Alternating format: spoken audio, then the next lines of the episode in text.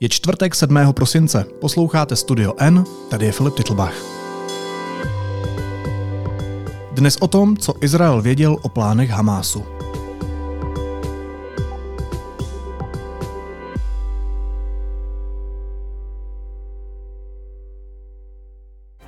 But we begin with the New York Times reporting Israeli officials learned of Hamas's plan for the October seventh terror attack more than a year before it happened. Documents, emails, and interviews show that, according to the Times report, but Israeli military and intelligence officials dismissed the plan as aspirational. Izrael věděl podle deníku New York Times o útoku Hamásu s víc než ročním předstihem. Izraelské bezpečnostní složky měly podle novinářů už od loňského roku v rukou dokument, který útok palestinského hnutí Hamás na izraelské území u pásma Gazy popisoval, včetně detailního postupu. Opravdu Izrael znal plány protivníka? A proč nic neudělal? Somewhere around uh, along twenty twenty-two, Israeli intelligence was able to get the plan for the Hamas attack. Budu se ptát ředitelky Herzlova centra izraelských studií při Fakultě sociálních věd Univerzity Karlovy Ireny Kalhousové. Paní Kalhousová, vítejte, dobrý den. Dobrý den. They believe that Hamas has doesn't have the ability to conduct such a massive operation we are talking about according to that plan to break the fence between Gaza and Israel in sixty different places. Dneska je sedmého prosince. Což znamená, že od útoku teroristického hnutí Hamás uběhly přesně dva měsíce a před těmi dvěma měsíci jsme si kladli všichni otázku, opravdu jako celý svět, jak se to mohlo stát, jak mohl Izrael s Mossadem, jednou z nejšpičkovějších tajných služeb na světě, nechat Hamás zabít a unést tolik lidí. Už jsme teď, po těch dvou měsících, té odpovědi blíž? Um... Asi ano, asi ano. Možná bych jenom na úvod řekla, že bezpečnostní služby mají v Izraeli rozdělené kompetence a co se týče palestinských území, včetně Gazy, tak to má pod sebou vojenské zpravodajství a také služba Shinbet, nikoliv Mossad. Mm-hmm. Ta se zabývá tím zahraničím. Nicméně opravdu se zdálo na začátku toho útoku nebo bezprostředně po něm, že Izrael nevěděl. A vycházelo to z toho, že opravdu Izrael byl tak strašně nepřipraven a tak strašně zaspal a že armádě trvalo několik hodin, než byla vůbec schopna osvobodit uh, ty kibuci a ta města od uh, teroristů Hamásu a dalších teroristických organizací, které přišly z palestinské Gazy, tak um, že prostě Izrael nevěděl, že byl opravdu jakoby slepý. A teď se ukazuje, že Izrael věděl, že věděl hodně a že bohužel ty informace, které měl k dispozici, špatně vyhodnotil. Mm-hmm. Samozřejmě zatím pracujeme převážně tedy s informacemi, které máme z médií, které máme ze zahraničních médií, jako New York Times. Tady? Ano, z Washington Post, ale máme je i z izraelských médií, takže opravdu postupně se ty střípky dávají dohromady. Samozřejmě budeme si muset počkat na to oficiální vyšetřování, ale to, co už víme, je vlastně poměrně hrozivé, protože se zdá, že Izrael věděl o tom útoku do nejmenších detailů, věděl, co Hamás chystá, jenom nevěděl kdy a zdá se, že ti vysocí důstojníci v armádě, po případě politici, ale nevíme, co politici věděli, které informace se jim dostaly od těch, od těch nižších složek, tajných služeb, že prostě to špatně vyhodnotili, hmm. že Hamás podcenili.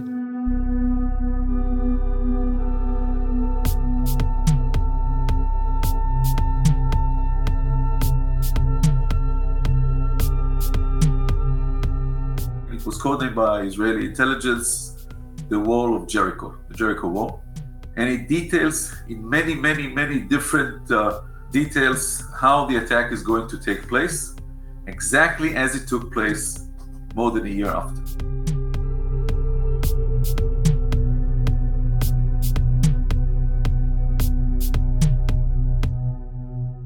Tak pojďme se podívat na to, co říkají ty prestižní noviny, ty noviny, u kterých víme, jak zhruba postupují a kterým, předpokládám, jde o jejich pověst, takže by se asi úplně nesnažili vymýšlet. Tak podle New York Times měly izraelské složky k dispozici dokument, kterému se v izraelských bezpečnostních kruzích přezdívá Jerišská zeď, nebo zeď Jericha. Proč se tomu tak říká? Co to je? Tak to má symbolizovat zřejmě tu, tu obranou bariéru Aha. u města Jericho, což je dneska město na západním břehu, ale samozřejmě je to důležité město z té židovské historie, protože hraje důležitou roli vlastně v Bibli. No, takže, takže zřejmě proto to takto bylo symbolicky nazváno, mhm. ale jako nepřikládal bych tomu, tomu názvu až takový význam. Je to spíš odkaz právě na tu, na tu, na tu historii, což v Izraeli se, se děje často. No a když si novinářky a novináři z New York Times pročetli tenhle dokument s tímhle názvem, tak co z něj zjistili? Tak oni z něj zjistili, že uh, již uh, vlastně v létě, na přelomu jara a léta dvacet dvacet dva, uh, tento dokument, který má zhruba třicet až čtyřicet stránek, takže v tomto dokumentu jsou víceméně do detailu popsány ty kroky Hamásu, jak se pokusí zaútočit na Izrael. A je to takže tam takový recept prostě, jo? Víceméně, víceméně popis opravdu. Hmm, a je tam hmm. napsáno právě to, že celý ten útok začne obrovskou kanonádou raket, hmm. která právě bude vystřelena z Gazy na Izrael, která bude mít za úkol víceméně tak nějak odvést pozornost, protože samozřejmě i v minulosti už Izrael čelil obrovským raketovým útokům a většinou to také vede k tomu, že i vojáci se jdou schovat, protože samozřejmě to je protiraketový dešník železná kopule, který samozřejmě je uveden do pohotovosti a, a ten likviduje ty rakety. A že vlastně v momentě, kdy bude tento, tento útok probíhat, tak vlastně se komanda Hamásu pokusí překročit tu údajně nejbezpečnější hranici světa, kterou Izrael vybudoval na, právě na hranici pásma Gazy a Izraele. Já se omlouvám, že vás přerušuju, ale to je přesně to, co se stalo. Přesně tak. A že, že zaútočí nejprve drony na kamery a uh, vlastně na všechna ta čidla, která kontrolují tuto vysoce zabezpečenou hranici a potom se také pokusí vlastně tu hranici prorazit a na mnoha místech, na několika desítkách míst proniknout skrz, skrz tu bariéru. A také se v tom dokumentu údajně píše o tom, že vlastně cílem bude unášet izraelské vojáky a útočit na, na kibuci. No, takže je to víceméně detailní popis, z čeho samozřejmě uh, tajné služby vycházely, jaké informace měly uh, k dispozici, to nevím. Uh, nevím, jestli je to spíš třeba takový dokument, který měl nastínit jeden z možných scénářů a prostě byl ten scénář vyhodnocen jako naprosto nerealistický, mm, mm, mm. což se samozřejmě také děje, že, protože tajné služby uh, vypracovávají různé možné scénáře. A nebo jestli uh, to byl opravdu nějaký dokument, který byl založen na sběru informací. Protože je pravda, že ten dokument je poměrně starý. Že my o sběru informací, co Hamás chystá, teď už máme informace také, ale ty jsou trošku pozdějšího data. A tvrdí se, že vlastně Hamás chystal ten útok a trénoval na něj přibližně rok. Jo, zatímco tento dokument jasně, je vlastně ještě jasně. starší. No, takže těžko, těžko říct, ale každopádně ten dokument byl vyhodnocen jako nerealistický, jako něco, na co Hamás nemá kapacity a co prostě není, není reálným scénářem. A kdo je autorem toho dokumentu? Tajné služby. Zřejmě tedy vojenské zpravodajství konkrétně. To znamená izraelské tajné služby. Oni to a. nezískali od Hamásu. Rozumíte, jakože ten dokument si vypracovala Hamás a oni ho nějak dostali? Já nevím, jak ho získali. Já nevím, mm-hmm. jestli to byl dokument, který někdo našel, ale to by si myslím, že by k tomu asi přikládali trošku jiný důraz. Já opravdu nevím. Já říkám, nevím, jestli to je scénář, mm-hmm. nebo jestli je to, jestli je to dokument, který někdo získal od Hamásu, nebo jestli je to dokument, který vznikl na základě sběru informací. Těžko říct. Zatím tyto informace já neznám. A dokážete si odpovědět na otázku, proč uh, ten dokument izraelské bezpečnostní služby nebo složky nevyhodnotily jako klíčový? To myslím, že si dokážu vysvětlit, protože um, my máme mnoho informací o tom, že opravdu bezpečnostní složky a současně i to politické vedení Izraele uvěřilo doktríně, že vlastně Hamás je sice teroristickou organizací, ale je to organizace, která už nemá zájem na tom, tu situaci v Gaze vyeskalovat do ta- takové míry, mm-hmm. aby Izrael zaútočil na Hamas s cílem ho zničit. Že je to organizace, se kterou se už víceméně dá nějakým způsobem domluvit a že je to organizace, která má především zájem na tom, aby získávala co nejvíc peněz, která se dá víceméně jako finančně uplatit a že to je organizace, která už prostě v zásadě jako ztratila nějaký drive v tom smyslu, že se nepokusí o nic, co by opravdu ohrozilo je samotné, ty hamásníky. A to je prostě koncepce nebo doktrína, kterou razil Benjamin Netanyahu, ale nejen on. Jo, my máme záznamy vlastně z různých konferencí, například bezpečnostních, kde šéfové tajných služeb, kde šéfové armády víceméně říkají to samé, že, ta, že Hamas je odstrašen a že nehrozí na té jižní straně, na té jižní hranici nějaká veliká vojenská operace a nějaká veliká eskalace. A zatímco vlastně izraelská armáda mezi tím se mnohem více soustředila na Hizbalách, kde ta obava byla veliká, že opravdu Hizbalách může uh, jaksi otevřít tu severní frontu. Takže takhle to Izrael vyhodnotil a vlastně ty informace, které mluvily proti této doktríně, uh, tak byly velmi často označeny za to, že jsou příliš jako hysterické hmm. nebo že jsou nerealistické a že vlastně uh, to neodpovídá síle Hamásu. Takže tahle vojenská doktrína vlastně vedla k tomu podcenění celé situace. Ona nebyla jenom vojenská, ona byla i politická. Aha. A samozřejmě vychází to také možná z toho, že ta současná generace politiků, ale i vojáků, která vládne v Izraeli, už nezažila žádný velký válečný konflikt. Jo? Že vlastně poslední velký válečný konflikt, který Izrael vedl, je v osmdesátých letech v Libanonu. A generace, která si toto pamatuje, tak už je pryč. Jo? A přišla generace, která tuto zkušenost nemá a přišla generace, která vlastně hm, hodně uvěřila tomu, že ten tradiční způsob boje už není tak jako realistický, jo? Že obzvlášť poté, co během arabského jara vlastně největší konvenční nepřátelská armáda, což byla ta syrská, přišla o své kapacity. Takže ty budoucí války se povedou jinak, že to budou války kybernetické, že to budou války letectvo proti letectvu a že to budou války s těmito nestátními aktéry, ale ty nebudou v takovém tom klasickém smyslu slova, že prostě tisíce ozbrojenců vtrhne na izraelské území. Prostě... Mně přijde, že ale to mě hrozně připomíná takový ten náš evropský šok z toho, že Rusko zaútočilo plnou vojenskou silou na Ukrajinu. Je to tak, jako víceméně Izrael, Izrael uh, to podcenil a podcenil to proto, že si vlastně už tento způsob války nedokázal ani představit, hmm. protože v něm mnoho let nebyl. Hmm.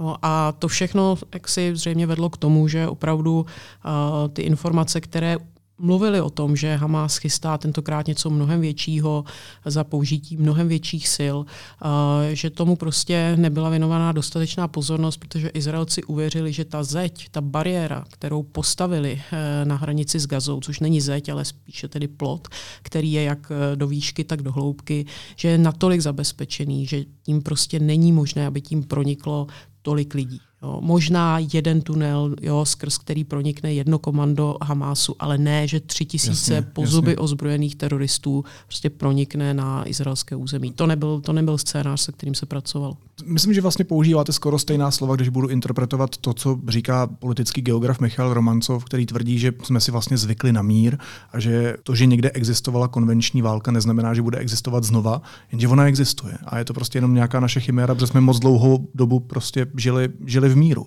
který je ale mimořádný vzhledem k historii lidstva. No, já bych úplně v tomhletom nesrovnávala Izrael a Evropu, protože Izrael nežije v míru. Izrael nežije mm-hmm. v míru od svého začátku. Jo, proto mluvím o té konvenční válce. Ano, přesně tak. Jo. Izrael spíš se chystal na jiný typ boje. Jo. A Izrael hodně spoléhal uh, právě na různé technologie a, a ty technologie se ukázalo, že jsou jako... schopné zabránit jenom něčemu. A že v momentě, kdy technologie selžou, protože je někdo zničí pomocí velmi primitivních dronů, hmm. tak uh, vlastně Izrael najednou tam neměl lidi, kteří by byli schopni vlastně aspoň říct, co se tam děje. Jo. A ukázalo se prostě mnoho slabostí právě toho velmi jako technologicky sofistikovaného způsobu boje, který, na který byl Izrael připraven, nebo na který vlastně Izrael trénoval a um, jako mnoho těch technologií Izrael sám vyvinul, ale prostě má to svoje limity. A prostě se ukázalo, že Izrael na ně spolehal příliš moc a že tam chyběli fyzicky ti vojáci. A tam přichází ještě další problém, který je samozřejmě hlavně politický, že ta vojenská síla Izraele byla z té jižní části přesunuta na západní břeh, protože na západním břehu ta bezpečnostní situace se i díky velmi extremistické vládě Benjamina Netanyahu, a která dělá kroky, které opravdu provokují uh, Palestince uh, k, různým, uh, k různým pokusům vlastně um, jako napadat jak ty židovské osadníky, tak židovské vojáky, tak vlastně tato izraelská politika vedla k tomu, že ta situace byla extrémně nestabilní na západním břehu. A kvůli jo. tomu byli teda vojáci jinde, než měli být. Přesně tak. A přidávají se k tomu radikální židovští osadníci, hmm. kteří zase útočí na, na Palestince. A, takže ti vojáci byli prostě přesunuti na západní břeh. No a, a nebyla tam, nebyla tam ta hmm. fyzická síla, která by vlastně byla schopná zabránit tomu, že tři tisíce lidí uh, vlastně masakrovali po několik hodin izraelské civilisty. Pojďme se dostat i k dalším detailnějším informacím, které dneska předkládají mezinárodní média. Tři měsíce před útokem měla zpravodajská analytička upozorňovat armádu, že Hamás cvičí na rozsáhlou operaci. O tom víme co? To je uh, žena, která uh, má být velmi zkušenou analytičkou uh, jedné z nejprestižnějších jednotek, která je vlastně zpravodajská jednotka izraelské armády. Uh, a tato žena měla právě předložit dokument, který v mnohém jakoby uh, souhlasil právě s tím dokumentem, o kterém jsme mluvili předtím, mm-hmm. ta, ta, ta, ta obrana nebo Zetí Jericha, uh, a kde právě popisuje, že Hamás se chystá na velkou operaci, která nebude jako v minulosti, uh, že se chystá zaútočit na kibuci, uh, kibuci na jihu Izraele, že vlastně součástí toho té operace má být přechod, uh, přechod přes tu hranici a Uh, útok na, na izraelský kibuc nebo mm-hmm. kibuci. A vlastně tento dokument uh, údajně měl ten její bezprostřední nadřízený schválit a říct, že ano, že, že to posílá výš, ale měl se zaseknout uh, právě v těch vyšších patrech, kde opět vlastně tenhle ten dokument byl označen za příliš imaginární, že přeceňuje ty možnosti Hamásu něco takového, něco tak velikého uh, uskutečnit. Vy taky na svém twitterovém účtu píšete o takzvaných spotters, konkrétně o armádních pozorovatelkách. Co je to za skupinu? Jak, jak tahle skupina se uh, v tomhle angažovala?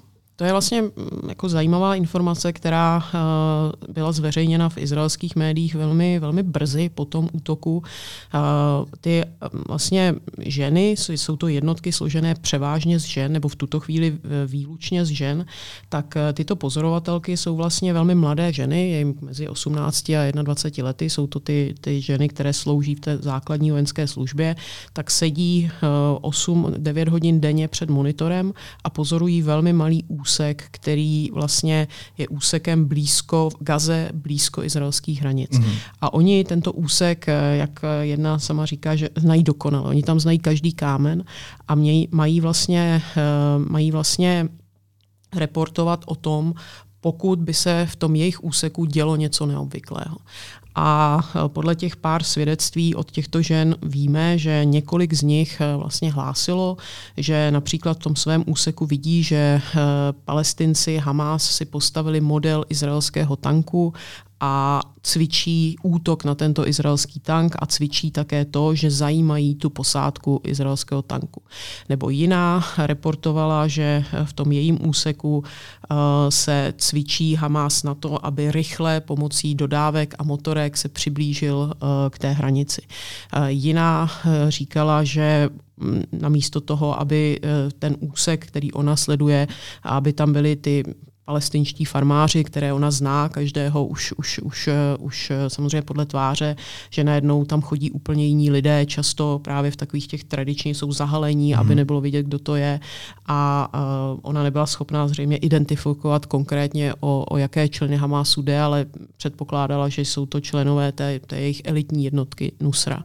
To, to, to je dost informací a dost reálných informací. Je tam spousta informací, ale ten článek, alespoň který o tomto psal, a, tak a vlastně a, jako tam zmínil jednu velmi smutnou věc, ale asi ne úplně neobvyklou, že tyto ženy, vlastně, že je nikdo neposlouchal.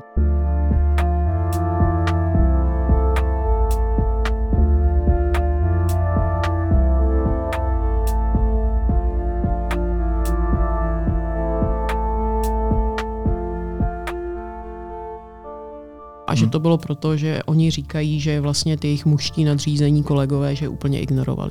Jo, že jim řekli jasně, dej to sem a vrať se zpátky ke svému monitoru a že vlastně nebyli schopni ty střípky, které ty ženy dodávaly, které tyto vojačky dodávaly, takže je nebyli schopni dát dohromady.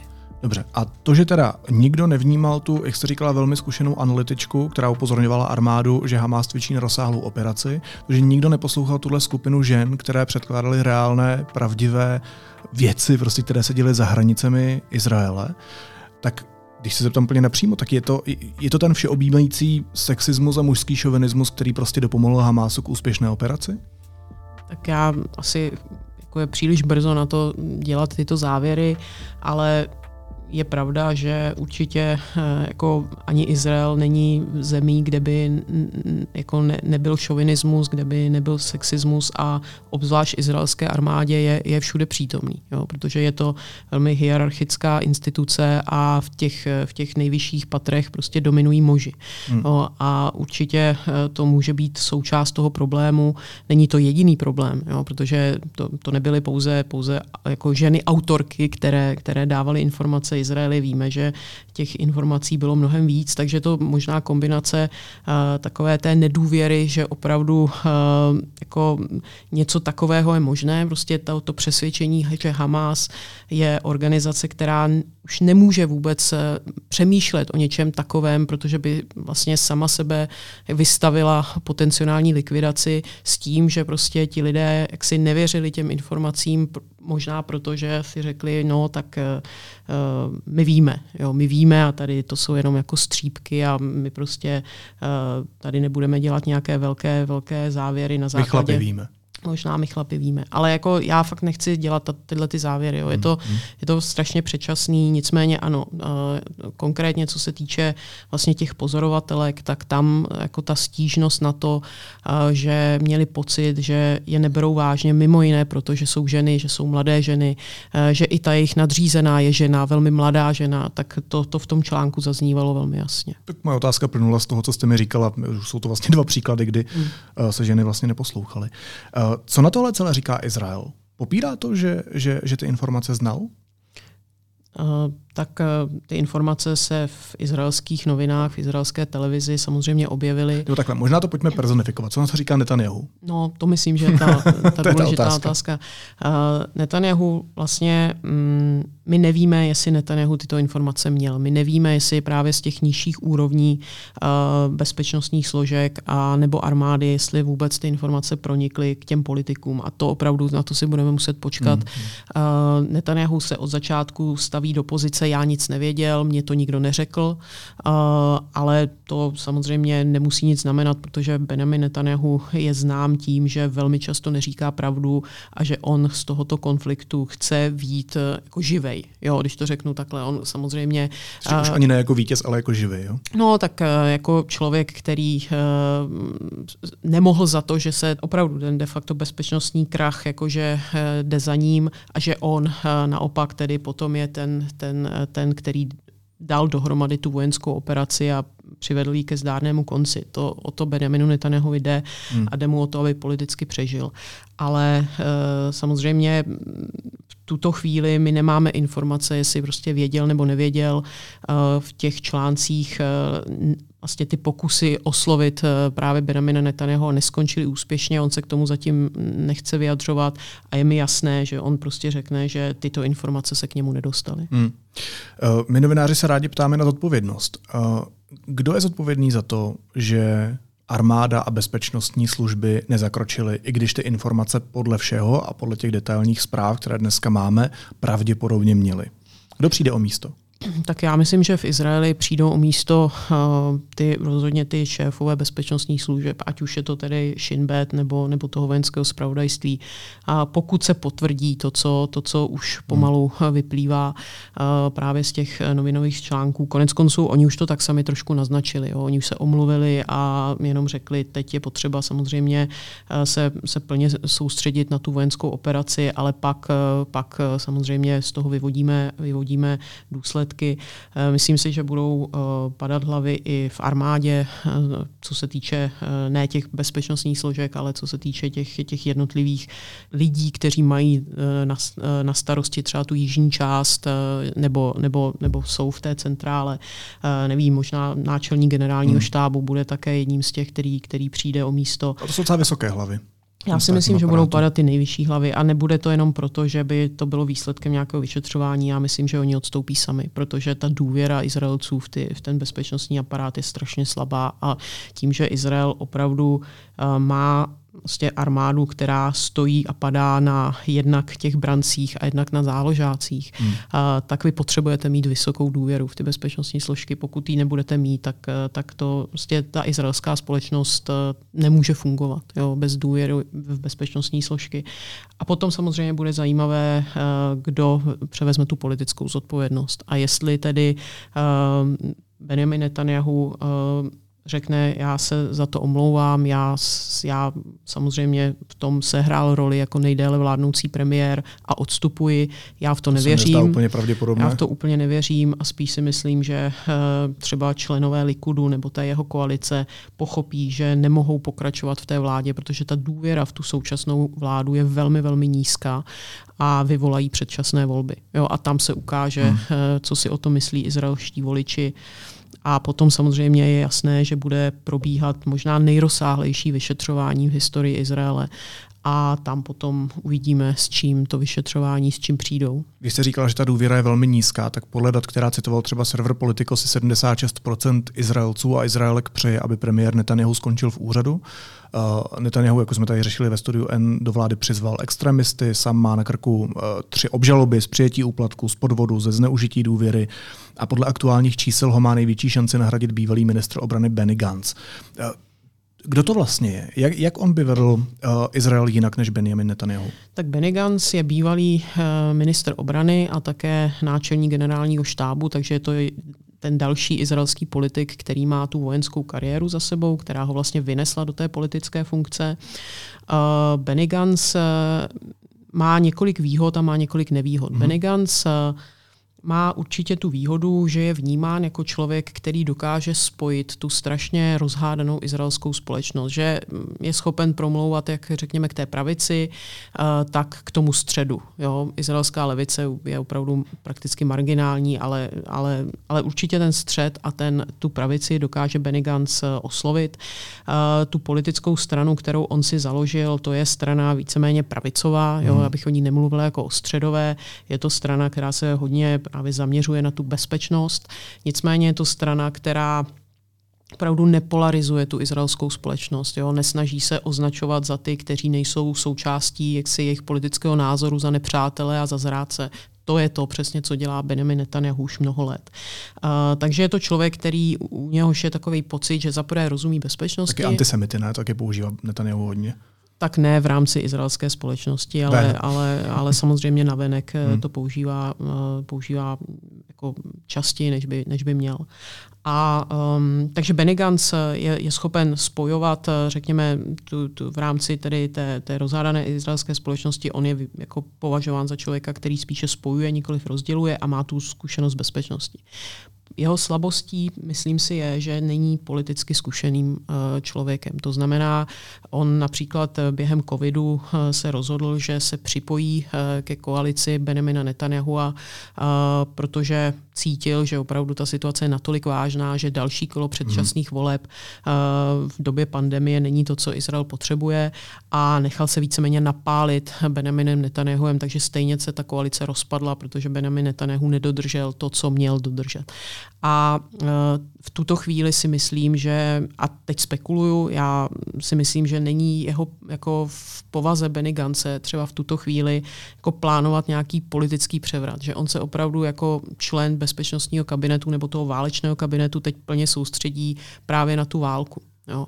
Ale samozřejmě Benjamin Netanyahu uh, jako je politikem, je pořád na prvním místě politikem a plánuje to svoje politické přežití. Jo. Takže uvidíme, Uvidíme, jak to dopadne, ale je pravda, že v tuto chvíli je Benjamin Netanyahu z velké části závislý na Benny Gantzovi. Mm-hmm. Spíše než naopak. Uh, což Benny Gantz se staví do dobré pozice, protože Benny Gantz v momentě, kdy odejde z toho válečného kabinetu, a já věřím, že z něho odejde v momentě, kdy ta válka skončí, tak víceméně vyvolá tu politickou krizi. No. Ale říkám, nemyslím si, že Benny Gantz by něco takového plánoval během, během té války. Jenom malá technická poznámka pro posluchače a posluchačky nebo řidiče a řidičky. Pokud nás teď posloucháte a slyšíte houkačky, tak to není žádná sanitka nebo policisté za vámi, ale kolem naší redakce tady jezdí docela dost houkaček, tak to možná uslyšíte, tak abyste nebyli velekaní. A paní Kalhousová, ještě poslední otázka. Mě by zajímalo, jestli věříte tomu, že se tohle někdy vyšetří a jestli se přijde na konkrétního člověka, který to vlastně tak moc podcenil. Jestli se s tím Izrael vyrovná dovnitř. Mm-hmm. Určitě.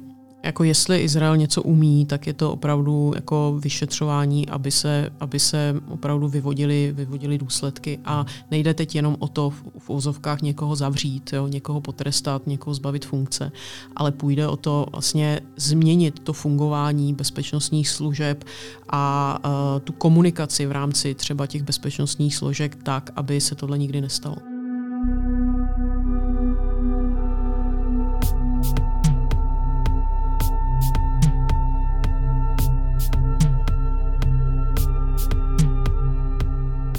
A Izrael, když si vezmeme příklad Jomkipurskou válku, tak potom byla daná dohromady komise, která to vyšetřovala několik, několik měsíců a vlastně došlo nejen k politickým změnám, ale především došlo k organizačním změnám. Jo, v rámci armády, v rámci tajných služeb, takže... Uh, Nebojíte se, že by neproběhla sebereflexe zkrátka? Ne, já se tohohle opravdu nebojím. Je jasné, že Benjamin Netanyahu čím déle bude u moci, tím více se to bude snažit blokovat, bude se snažit uh, možná dosadit do té vyšetřovací komise lidi, kteří nebudou uh, tak kritičtí vůči, vůči jeho politickému stylu vládnutí a vůči němu osobně, ale myslím si, že prostě tohleto je opravdu něco, co, co Izrael jako nezamete pod koberec, protože ta společnost si to nemůže dovolit, protože pokud to zamete pod koberec, tak to příště bude ještě horší. Jo, takže já si myslím, že uh, opravdu tohle se vyšetří a bude, nevím, jestli se my všechno dozvíme, protože myslím si, že spousta věcí zůstane utajeno pro historiky mm. a historičky mm. a ty archivy se otevřou ne za třicet, ale možná za padesát let. Ale um, věřím tomu, že Izrael tohle vyšetří a že opravdu dojde k velkým změnám. Říká ředitelka Herzlova centra izraelských studií Irena Kalhousová. Paní Kalhousová, moc vám děkuju. Mějte se hezky. Děkuji moc za pozvání.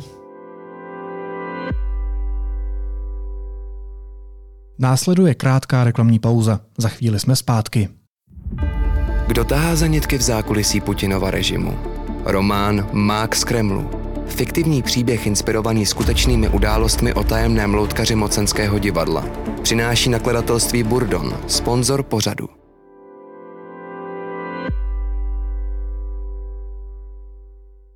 A teď už jsou na řadě zprávy, které by vás dneska neměly minout.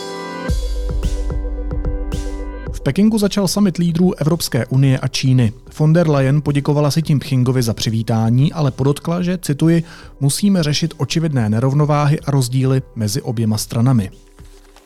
Evropská komise vyzvala Slovensko, aby upustilo od změn trestního zákoníku ve zrychleném řízení a od zrušení elitní složky prokuratury bez důkladného uvážení. Slovenská vláda schválila novelu, která má k patnáctému lednu zrušit úřad speciální prokuratury. Po mohutném výbuchu byl na Seychelách vyhlášen nouzový stav. Nevycházejte, vyzval prezident občany. K explozi došlo v průmyslové zóně na hlavním ostrově Mahé, kde se skladovaly výbušniny. Situaci komplikují záplavy. Výbuch poškodil i mezinárodní letiště. Prezidentské volby se v Rusku uskuteční sedmnáctého března příštího roku. Odhlasovala to horní komora ruského parlamentu. A objem západní pomoci Ukrajině se od srpna do října v meziročním srovnání snížil skoro o devadesát procent. Vyplývá to z údajů zveřejněných Německým institutem pro světovou ekonomiku.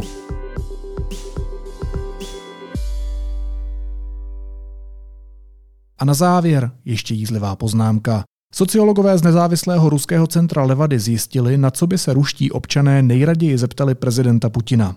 Jak a kdy skončí válka na Ukrajině?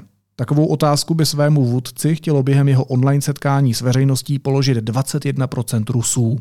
Putin aktuálně vybírá, kterých dvacet jedna procent ruské společnosti začne brzy padat z okna, nebo zamíří na frontu, kde nebudou pokládat otázky, ale životy.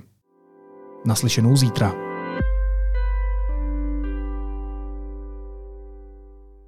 Pokud máte Studio N rádi a věříte v nezávislou žurnalistiku, budeme rádi, když budete epizodu sdílet na sociálních sítích, řeknete o nás vašim blízkým a kamarádům, anebo nás třeba ohodnotíte v podcastových aplikacích. Sledovat nás můžete taky na Instagramu pod názvem Studio N Podcast. Jsme tu pro vás a vážíme si vaší věrnosti a důvěry. Festival progresivní elektronické hudby Lunch Me zve společně s Národní galerií Praha na nevšední audiovizuální zážitek. osmého prosince bude klášter svaté Anežky České hostit á vé Performance All About, oceňované skladatelky Grand River, která akt představila publiku na uznávaných světových festivalech. Performance doprovodí akustický klavír a site-specific light design. Line-up doplní Valmo, Exploited Body, Jim Krutor, Francis Sander a Družběta a Martina bé dvě bé Kevu. Lístky kupujte na go out tečka cé zet.